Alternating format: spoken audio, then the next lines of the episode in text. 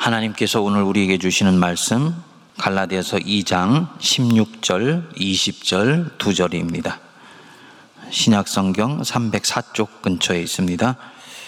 사람이 의롭게 되는 것은 율법의 행위로 말미암음이 아니요 오직 예수 그리스도를 믿음으로 말미암는 줄 알므로 우리도 그리스도 예수를 믿나니 이는 우리가 율법의 행위로서가 아니고 그리스도를 믿음으로써 의롭다함을 얻으려 함이라. 율법의 행위로서는 의롭다함을 얻을 육체가 없느니라.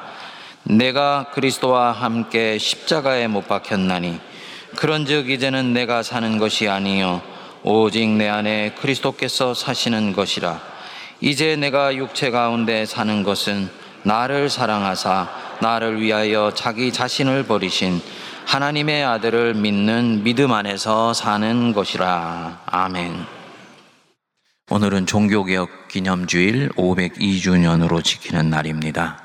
오늘은 여러분들과 함께 대단히 혼란스럽고 복잡한 우리 한국 사회, 특별히 우리 한국 교회의 환경 가운데서 종교개혁의 그 의미가 오늘 우리에게 무엇을 가르쳐 주는지에 대해서 좀 같이 살피는 시간을 갖습니다.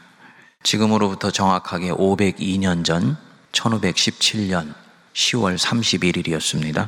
당시로서는 유럽의 변방이었던 독일의 한 이름 없는 수사 마르틴 루터가 자신이 섬겼던 작은 대학 비텐베르크 대학 게시판에 글을 하나 올렸습니다. 면죄의 권능과 효능에 관한 논쟁이라는 글이었는데 루터는 이 글에서 면죄부가 정말 성경적으로 옳은 것인지 교황권이 정당한 것인지를 놓고 95개 조의 태제로 풀어놓고 이에 대해서 토론하고자 하는 사람들을 초청을 한 것입니다. 오늘날 95개 조 반박문이라고 일컬어지는 글입니다. 당시에 로마 카톨릭 교회는 성 베드로 성당의 부족한 재정을 마련하기 위해 면제부를 발매하고 있었습니다. 교리에서 연옥설이라는 것이 있는데요. 사람들이 죽어서 지옥에 갈 정도의 죄를 지은 것도 아니고 천국에 갈 정도의 그런 선을 행한 것도 아닌 중간지대에 떠돌고 있는 사람들이 있으니 그들이 있는 곳이 연옥이라고 불렀습니다. 그래서 이 연옥에 가 있는 사람들을 위해서 대신 누군가가 회개하고 교황이 그들의 죄를 사면해 주기 위해서 내어주는 면죄부를 사게 되면 대상자들이 천국에 가게 된다고 가르쳤던 것입니다. 루터는 이 면죄부는 거짓 진리요. 교황은 죄를 사명할 권리가 없다고 비판하면서 논란이 되기 시작됐습니다.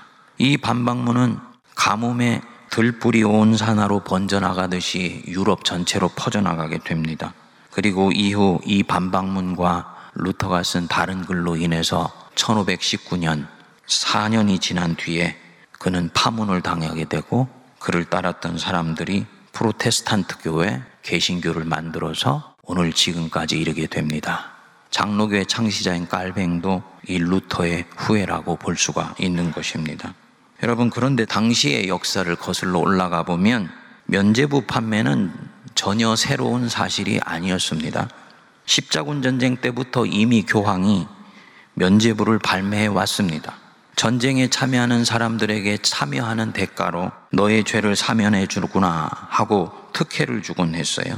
전쟁 이후에도 200여 년 동안 다양한 형태로 교황은 면제부를 발매했습니다. 그래서 루터 당시의 면제부는 교회의 관행이요, 전통이 되어 있었던 것입니다. 그렇기 때문에 대부분의 많은 그리스도인들에게 이 면제부는 낯설지도 않고 기이한 것도 아니고 오히려 편리한 것이었습니다. 죄를 짓고 죽어도 누군가 대신 빌어주면 천국에 갈 가능성이 열려 있다고 보았기 때문입니다. 그래서 음성적으로는 성행하기까지 했습니다. 루터의 시대 교황 레오 10세가 성전 건축을 위해서 이 면제부를 확대한 것 뿐입니다. 그런데 루터에게는 이 행태가 절대로 진리에 기반한 것도 아니고 실제로 영혼을 구원하는 효력을 갖고 있다는 어떤 증거도 성경에서 찾을 수가 없다. 그렇기 때문에 이 면죄부야말로 교회를 우상숭배 집단으로 전락시켜 버려서 그리스도교를 밑으로부터 와해시키는 원수로 보였던 것입니다. 다른 사람들에게는 당연했던 것이 루터에게는 당연한 것이 아니었던 거예요. 다른 사람에게는 편리하게 보였던 것이 개혁자에게는 교회를 무덤으로 끌고 가는 저승사자처럼 보였던 것입니다. 비슷한 광경이 예수님이 예루살렘 성전에 올라가셨을 때 일어났습니다. 구약의 제사법은 흠없는 양이나 비둘기를 성전에 올라갈 때 제사로 드리게 되어 있지요. 그런데 제물에 흠이 있는지 없는지를 판별해야 돼요. 그 일을 제사장이 했습니다. 그래서 흠이 있는 양이나 비둘기를 가져온 사람들 그 판별하는 코너 옆에 깨끗한 제물로 비둘기를 팔고 양들을 팔게 했습니다. 당연히 그 판 이익의 일부는 성전을 관리하는 제사장에게 돌아갔습니다. 오랫동안 이들은 이것을 관행처럼 그렇게 해오고 있습니다. 대단히 편리하게 여겼었습니다. 이들은 성전에서 상행위를 하는 더러운 짓을 하는 것이라고는 생각하지 않았다는 말입니다. 그런데 다른 사람들에게 별로 문제가 되지 않았던 이 행위가 예수님에게는 판을 뒤집어 엎어버리고 싶은 엄청난 망령된 행동으로 보였던 것이지요. 주님이 말씀하셨습니다. 내 집은 만민의 기도하는 집이라 일컬음을 받으리라 여김을 받았거늘 너희는 강도의 소굴을 만들었도다. 이상하지요? 왜 다른 사람에게는 대수롭지 않은 것이 일루터와 그가 섬긴 예수 그리스도께는 격분할 만한 일이 되었을까? 반대로 개혁자와 예수님께는 거룩한 분노에 휩싸이게 만들었던 이 일들이 왜 다른 사람들에게는 별반 대수롭지 않게 넘어가게 만든다는 말인가? 그 사람 안에 참되고 순전한 것을 사모하는 열정이 있느냐 없느냐 이 차이였었습니다. 여러분 1517년 5월 31일 그날 그리고 그 이후 루터의 걸음의 핵심은 개혁이 아니었었습니다. 그는 목적 의식적으로 새로운 교회를 만들겠다는 뜻으로 행보를 한 것이 아니었어요. 그는 새로운 교회를 꿈꾸지를 않았습니다. 그의 가슴에는 하지만 한 가지 꺼지지 않는 소망이 있었어요. 밟아도 밟아도 꺼지지 않는 꿈이 한 가지 있었습니다. 인간 영혼을 진정한 구원으로 이끄는 참된 그리스도교를 회복하고 싶다. 한 영혼을 진정한 구원으로 이끄는 참된 교회를 만들어 보고 싶다라는 소원이었습니다. 자신이 오거스틴 수도원에서 어떻게 하면 두려우신 하나님 앞에서 구원을 얻을 수 있을까? 몸부림을 쳤습니다. 가슴에 아무 일도 일어나지를 않았습니다. 성 베드로 성당의 계단을 무릎을 꿇고 걸으면 하나님께서 구원을 주신다는 말에 일부러 그 지역을 방문해서 무릎에 피가 나도록 베드로 성당을 올라가 보았습니다. 그러나 그의 가슴 속에는 아무 일도 일어나지를 않았습니다. 그러던 중에 로마서 1장 18절을 읽으면서 의인은 오직 믿음으로 말미암아 살리라 이 한 구절을 읽을 때 가슴에 불덩어리가 일어나면서 자기 영혼의 지진이 일어났어요. 그리고 루터는 천국으로 들어가는 문이 비로소 열리는 것을 보았다고 얘기를 했습니다. 그리고 만난 예수 그리스도 그분을 교회에서 더욱더 가깝게 만나려고 교회를 왔더니 교회는 대부분이 거짓이고 우상으로 보이기 시작했던 것입니다. 사제가 얘기를 합니다. 이 기도문을 읽으면 마음이 평안해집니다. 면제부를 살면 연옥에 있는 자녀가 천국으로 가게 돼요. 성모 마리아에게 기도하세요. 예수님의 어머니이시기 때문에 바로 응답해 주십니다. 이런 식으로 교회가 온갖 주술과 미신 행위를 하여서 성도들에게 살아있는 믿음을 갖다 준다고 약속했지만은 성도들에게는 아무 믿음도 없고 아무 변화도 일어나지를 않았던 것입니다. 예수를 실제로 만나고 있지도 못하면서 주일날 그 신비한 떡과 포도주만 먹으면 예수님과 연합한다고 가르치고 또 믿었습니다. 골치 아프게 굳이 성경을 들여다볼 필요가 없는 거지요. 그리고 이 모든 것을 관할하는 이가 있으니 바로 교황이에요. 그러니까 루터가 볼 때 당시의 교회는 사도들과 선지자들의 터전 위에 세워진 교회가 아니었습니다. 초대교회 사도행전에 나오는 역동적인 성령의 역사가 일어나는 교회와는 너무너무도 거리가 먼 교회였던 것입니다.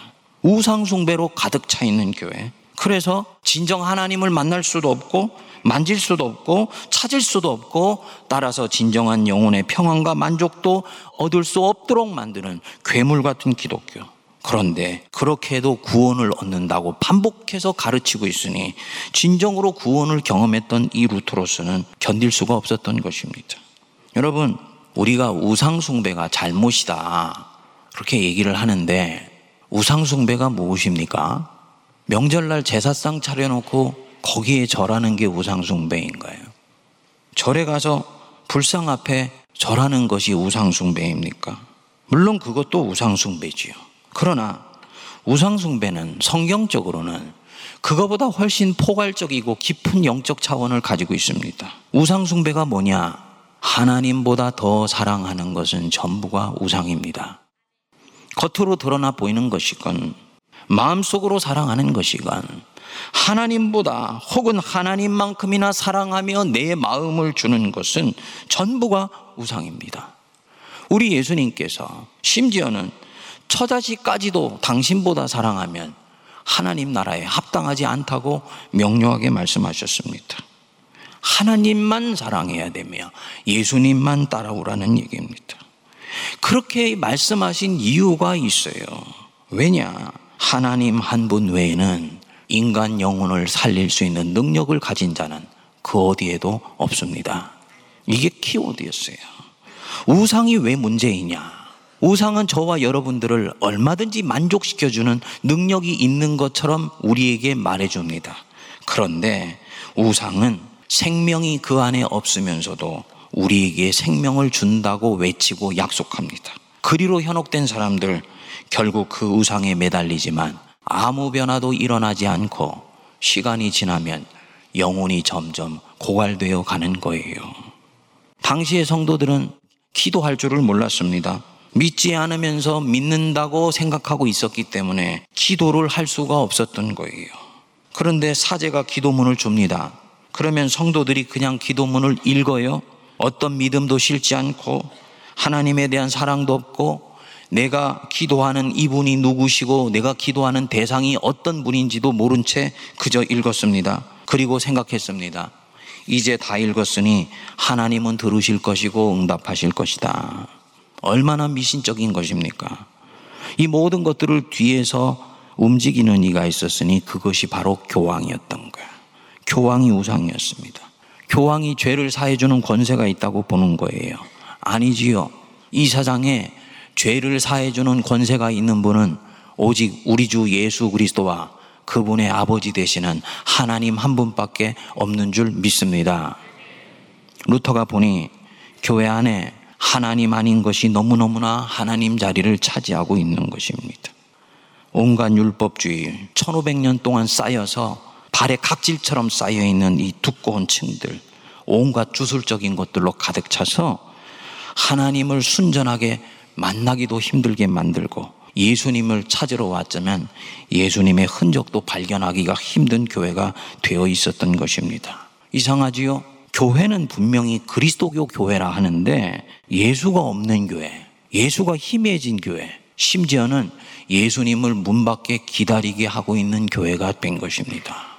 루터가 보니 사제의 가슴들 속에는 살아계신 예수 그리스도가 보이지를 않았던 것입니다. 예수님이 마음의 중심에 있는 것이 아니고 저 구석방에 가 계시다가 필요할 때만 예수님을 우리의 마음의 방에 모셔드리는 그런 일들이 반복되었던 것입니다. 왜 다른 사람에게는 안 보이는데 이 루터에게는 이것이 보였을까? 그리스도를 향한 순전한 열정이 이 루터 안에는 있었던 거예요. 그리고 교회 와서 그 그리스도를 향한 열정을 찾기를 원했던 것입니다. 그리고 교회를 보니까 교회는 오래전에 생명 역사가 끊어져 있었던 것입니다. 예수님도 마찬가지였습니다. 얘들아, 성전은 본래 이런 것 팔기 위해서 만들어진 곳이 아니야. 만민이 와서 기도하는 거룩한 집이야. 왜 강도의 구려를 만드는 것이냐? 왜 다른 사람에게는 당연했던 것이 우리 예수님에게는 당연하지 않았을까요? 하나님의 성전은 본래 그런 곳이 아니라는 것을 우리 예수님은 알고 계셨던 것입니다. 성전은 하나님을 순전하게 섬기고 싶은 열망으로 가득 찬 사람들이 모여 있는 곳이고 그들을 통해서 하나님이 드러나야 되는 곳인데 왜 성전을 그릇된 것들로 재색하여서 하나님 아닌 것이 하나님의 자리를 차지하도록 만들어 놓느냐. 이 하나님을 향한 열망이 우리 주님은 다른 사람이 지나가는 것을 그냥 지나가지 못하게 만들었던 것입니다. 루터가 보니까 당시 이 교회 상황이 바울이 경험했던 갈라디아 교회의 상황과 너무너무나 유사했습니다. 갈라디아사를 읽고 읽고 또 읽으면서 자기 자신이 가는 이 걸음이 성경에서 사도 바울이 가르쳐 주신 걸음이라는 걸 확신하게 된 것입니다. 예수 그리스도 외에 율법도 지키고 할례도 행하고 유대교의 전통도 지켜야 구원을 얻는다고 가르치는 것. 그거 바로 갈라디아 교회의 상황이었구나.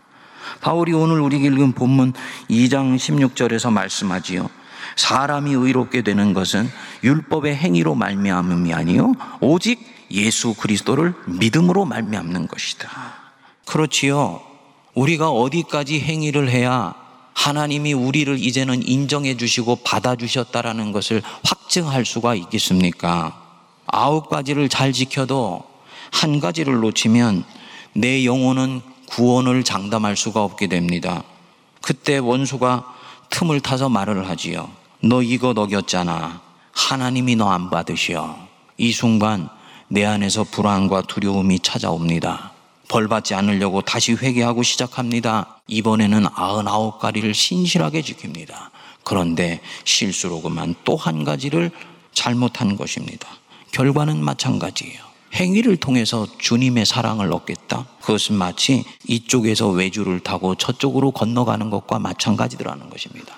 잠시만 발을 헛들여도 낭떠러지에 떨어지게 되기 때문에 이 사람이 사는 신앙의 삶 안에서는 평안과 자유가 찾아올 수가 없습니다. 당연히 기쁨으로 하나님을 섬길 수도 없는 것입니다. 반면에 성경은 가르쳐 준 것입니다. 그리스도를 믿으면 그것으로 충분하며 너는 의롭게 될 뿐만 아니라 의롭게 살 수가 있다. 이때 이 믿음은 행위를 배제한 믿음이 아니에요. 그리스도가 내 인생의 구원자인 것을 믿고 그리스도를 따라가려고 하면 그것으로 충분합니다. 물론 우리는 그렇게 따라가다가 한 번씩 넘어질 수 있어요. 그렇지만 괜찮습니다. 주님은 여전히 나를 향한 당신의 시선을 거두시지 않았기 때문이에요. 나는 툴툴 털고 일어날 수 있습니다. 주님이 나를 받아주신 걸 알기 때문에 나는 여전히 그분을 향한 신실한 걸음을 계속 이어갈 수 있습니다. 또다시 넘어질 수 있습니다. 그러나 괜찮아요. 나는 정죄받지 않습니다. 그 은혜의 감격으로 나는 계속 주님을 향해서 주님과 함께 나아가는 거예요. 그리고 어느 순간 주님 주님이 원하시는 바로 그 지점에 나는 도착해 있습니다. 이상하지요? 예수를 믿기만 했는데 결국은 믿음을 통해서 행위까지도 함께 동반하는 놀라운 믿음이 시작된 것입니다. 그래서 이 사도 바울이 이 모든 것의 비밀이 결국은 예수 그리스도를 믿는 속에 있는 것을 보았던 것입니다. 그래서 2장 20절을 보면 내가 그리스도와 함께 십자가에 못 박혔나니 그런즉 이제는 내가 사는 것이 아니요 오직 내 안에 예수 그리스도께서 사시는 것이라. 무슨 뜻이냐? 한 사람의 정체성이 예수를 믿기 시작하는 순간 완전히 바뀐다는 것을 말하는 것입니다. 새로운 정체성, 새로운 인류, 새로운 인간이 예수 그리스도를 믿기 시작하는 순간 시작된 거예요. 나는 누구냐? 예수 그리스도께 속한 사람입니다. 나는 누구냐? 그리스도를 향해 가는 사람입니다. 나는 끊임없이 부족하지만 그리스도를 닮아가려고 합니다. 넘어져도 괜찮습니다. 결국은 나는 그리스도 안에서 발견될 인생일 것을 믿기 때문입니다. 그래서 그리스도 안에서 시작해서 그리스도를 통하여 진행하고 그리스도를 향하여 나가며 마지막에 내 인생의 코끝에 숨이 멈추는 순간에는 다시 그리스도 안에서 우리는 발견됩니다. 그래서 다른 것 어떤 것도 필요 없고 예수 하나면 충분하다고 이 사도 바론 보았던 거 루터는 그 믿음을 그대로 받아들였던 것입니다. 여기서 살아도 주를 위하여 살고 죽어도 주를 위하여 죽나니 사나 죽거나 내가 주님의 것이로다 라는 이 고백이 나오게 되는 것입니다. 그래서 루터는 이때부터 교회 안에서 모든 우상적인 것들을 하나씩 하나씩 제거해 나가기 시작합니다. 일곱 가지의 성례가 있었는데 그것을 다 없애버리고 말씀, 세례, 성찬, 셋만 남겨놔요. 그것으로 충분하다고 본 것입니다. 교회 안에 예수님의 자리를 대신하고 있는 많은 것들을 다 치워버립니다. 오직 예수님 한 분만이 교회의 주인이 되시는 자리를 견고하게 만들면 성령이 역사하고 그것을 통해서 예수의 영으로 꽉 찬 사람들을 통해 만민이 이 교회로 밀려오며 만민을 살리는 역사가 나타난다고 굳게 믿었던 것입니다. 그래서 오직 그리스도예요. 이 종교개혁의 모태가 다섯 개가 있는데 그 중에 핵심 중에 핵심이 오직 그리스도입니다. 여러분, 예수님이 교회는 만민이 기도하는 집이다 라고 말씀하실 때는 교회는 모든 사람들에게 동등하게 열려 있는 곳이고 모든 사람들을 향하여 손을 뻗어주는 그런 곳이라는 뜻입니다. 그런데 키에르케고르가 이걸 놓고 역설적 진리라고 얘기를 했습니다. 만민에게 동등하게 열려 있을 수 있기 위해서라도 교회는 예수님 한 분만을 왕으로 섬겨야 된다고 가르쳤습니다. 그리고 예수님 한 분만이 교회의 주인이 되실 때 그 교회는 특정한 누군가가 아니라 만민을 향하여서 손을 뻗는 하나님의 교회가 된다고 보았습니다. 그런데 오늘날의 교회를 보십시오. 인간적인 것들로 가득 차 있습니다. 교회 안에 오직 그리스도가 왕이 아닌 경우가 너무너무나 많이 있습니다. 개신교에서는 목사가 왕 노릇하고 이제는 교회 안에 다양한 부류의 사람들이 교회 주인 노릇을 합니다. 교회 세습 문제의 본질이 바로 이 부분입니다. 교회의 주인은 예수 그리스도 한 분이신데 다른 것이 주인 노릇을 이미 하고 있는 것입니다. 이것은 윤리의 문제 이전에 교회론의 본질에 위배되는 부분입니다. 영적인 우상숭배예요. 예를 들어서 A라는 교회가 있다고 치십시다. 세 가지기 등록해서 소정의 교육을 받지요. 그리고 구역에 가게 되었어요. 구역 식구들이 담임 목사님 칭송을 입에 마르게 하는 것입니다. 목사님이 교회를 개척해서 지금까지 부흥시키시면서 고생하신 이야기, 어떤 성도에게 개업 신방을 하고 난 뒤에 뜬금없이 내년 6월이 되어서 1년이 되면 무조건 확장 개업을 하세요. 라고 당부해서 실제로 그렇게 했더니 사업이 어마어마하게 번창했다. 우리 목사님 신묘막측한 분이다. 라는 이야기. 이런 얘기 하면서 구역 예배를 마치게 되었습니다. 다음 주에 갔더니 비슷한 얘기들을 또다시 하면서 목사님에 대한 얘기로 구역 모임을 채우게 되었던 것입니다. 예수님 얘기는 한마디도 없고 사람 얘기로 가득 찼던 것입니다. 이 세 가족 안에 의심이 일어나기 시작했지요. 목사님 아끼고 사랑해야지. 하지만 이 교회는 좀 심하네.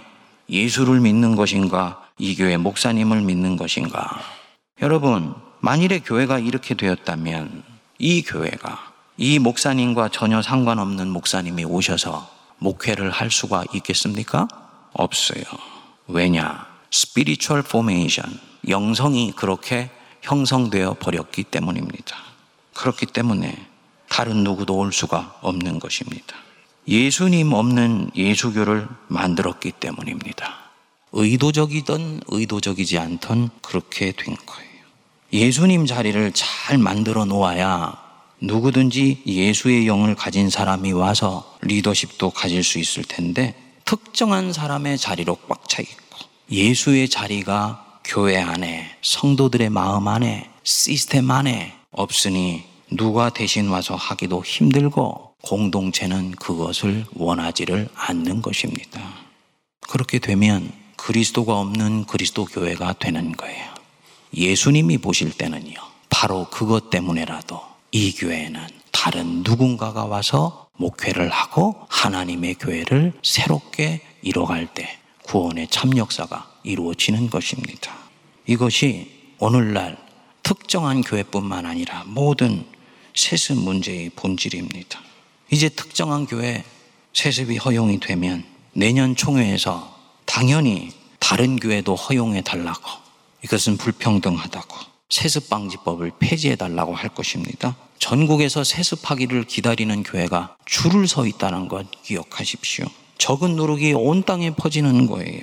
당연히 예수와 상관없는 교회들이 늘어나게 되는 것입니다. 이것을 허용하게 되면 그것으로 끝이 아닙니다. 이미 이번에 이 결정은 헌법과는 전혀 상관없이 헌법을 뛰어넘어서 결정을 했기 때문에 앞으로는 힘이고 진리가 될 것입니다. 교회에서 막강한 힘이 있는 사람은 주변 사람들을 회유해서 자기의 자녀를 담임 목사직에 앉히려고 시도하는 일들도 생기기 시작할 것입니다. 온갖 인간적인 끈, 혈연, 인연, 학연 등을 통해서 목회직이 개정이 될 것입니다. 당연히 여기에 이권 관계도 오고 가게 될 수가 있습니다. 죄송하지만 이미 한국 교회에서는 그런 일들이 구석구석에서 벌어지고 있습니다. 교회가 지금과는 비교할 수 없을 정도로 부패되나고 세상은 교회를 바라보면서 더 이상 희망을 갖지를 않게 될 것입니다. 세습 문제는 현대의 면제부와 같은 것입니다. 교회를 결정적으로 오염시키게 되는 거예요. 마치 후쿠시마에 있는 오염수를 바다 한복판에 쏟아내는 것과 마찬가지입니다. 그런데 순전하게 그리스도를 따르고자 하는 저와 여러분들이 어찌 이 부분을 놓고 기도하지 않을 수가 있겠습니까? 여러분, 제가 이 얘기를 몇 번 하고 난 뒤에 사람들한테 그런 질문을 되받았습니다. 당신은 깨끗하냐? 당신은 죄인 아니야? 당신만 개혁해? 아니에요. 저나 여러분 죄인입니다. 우리는 하루에도 입으로 짓는 죄, 마음으로 짓는 죄를 수십 번씩 짓고 그리고 때로는 연약하고 때로는 악해서 행위로 짓는 죄도 짓습니다. 그러나 내가 죄를 짓는다고 해서 오직 그리스도 예수만이 왕 되시는 그 교회를 꿈꾸지 못할 그런 권리나 책임이 없는 것도 아니고 자유가 없는 것도 아니라고 저는 믿습니다. 사랑하는 여러분, 우리 한국 교회를 위해서 기도해 주실 수 있게 되기를 바랍니다. 우리 세문안교회 교인들은 이 부분에서 깨어 있어야지 됩니다. 예수 그리스도만이 주인 되신 교회, 그 안에 인간적인 것들은 다 말씀의 진리로 불살라지고 예수의 영이 꽉 차서 예수의 영만이 강력하게 살아있는 교회가 될 때 하나님은 그 교회를 보시고 교회가 터에 있는 세상을 살려 주실 것입니다. 예수 그리스도만이 주인 되신 교회가 되어야 결과적으로 모든 사람을 위한 교회가 되어서 하나님의 영광을 드러내게 되는 것입니다. 이런 부분에서 우리 세문안 교회는 남은 자들의 교회예요. 그래서 어머니 교회입니다. 저와 여러분들에게 하나님이 참되고 순전하게 그리스도를 따르고자 하는 영망을 부어주시기를 기도합니다. 그래서 다른 사람들에게는 보이지 않았던 것이 내게는 보여지게 되고, 다른 사람들에게는 느껴지지 않는 것이 내게는 느껴지게 되고, 다른 사람들은 그냥 지나갈 만한 것들이 내게는 아파하며 기도하지 않을 수 없게 만드는 성령의 민감한 역사가 저와 여러분들에게 일어나게 되기를 바랍니다. 주님은 바로 그 마음의 진심을 보시고 이 땅을 고치시고 이 땅을 새롭게 하실 것입니다. 여러분 제가 이 부분들을 말씀드리는 이유가 있어요. 총회에서 세습을 결의한 그날로 한국 교회 안에서 세습의 문제를 놓고 주류와 비주류가 바뀌었다라는 것을 기억하십시오. 세습을 반대하는 사람이 그 이전에는 주류였습니다. 그렇기 때문에 제가 얘기 안 해도 누군가는 말할 사람이 줄을 서서 기다리고 있었습니다. 여러분들이 말을 안 해도 모든 사람이 줄을 서서 얘기할 수 있어요. 왜냐? 그것이 다수이고 주류였기 때문입니다. 결의한 그날 초법적으로 했음에도 불구하고 주류와 비주류가 바뀌게 되었습니다. 여기서 주님이 우리의 양심에 물으신다고 봅니다. 진리가 진정 어디에서 살아있는 것이냐. 그것에 답을 할 수 있는 저와 여러분 되시기를 바랍니다.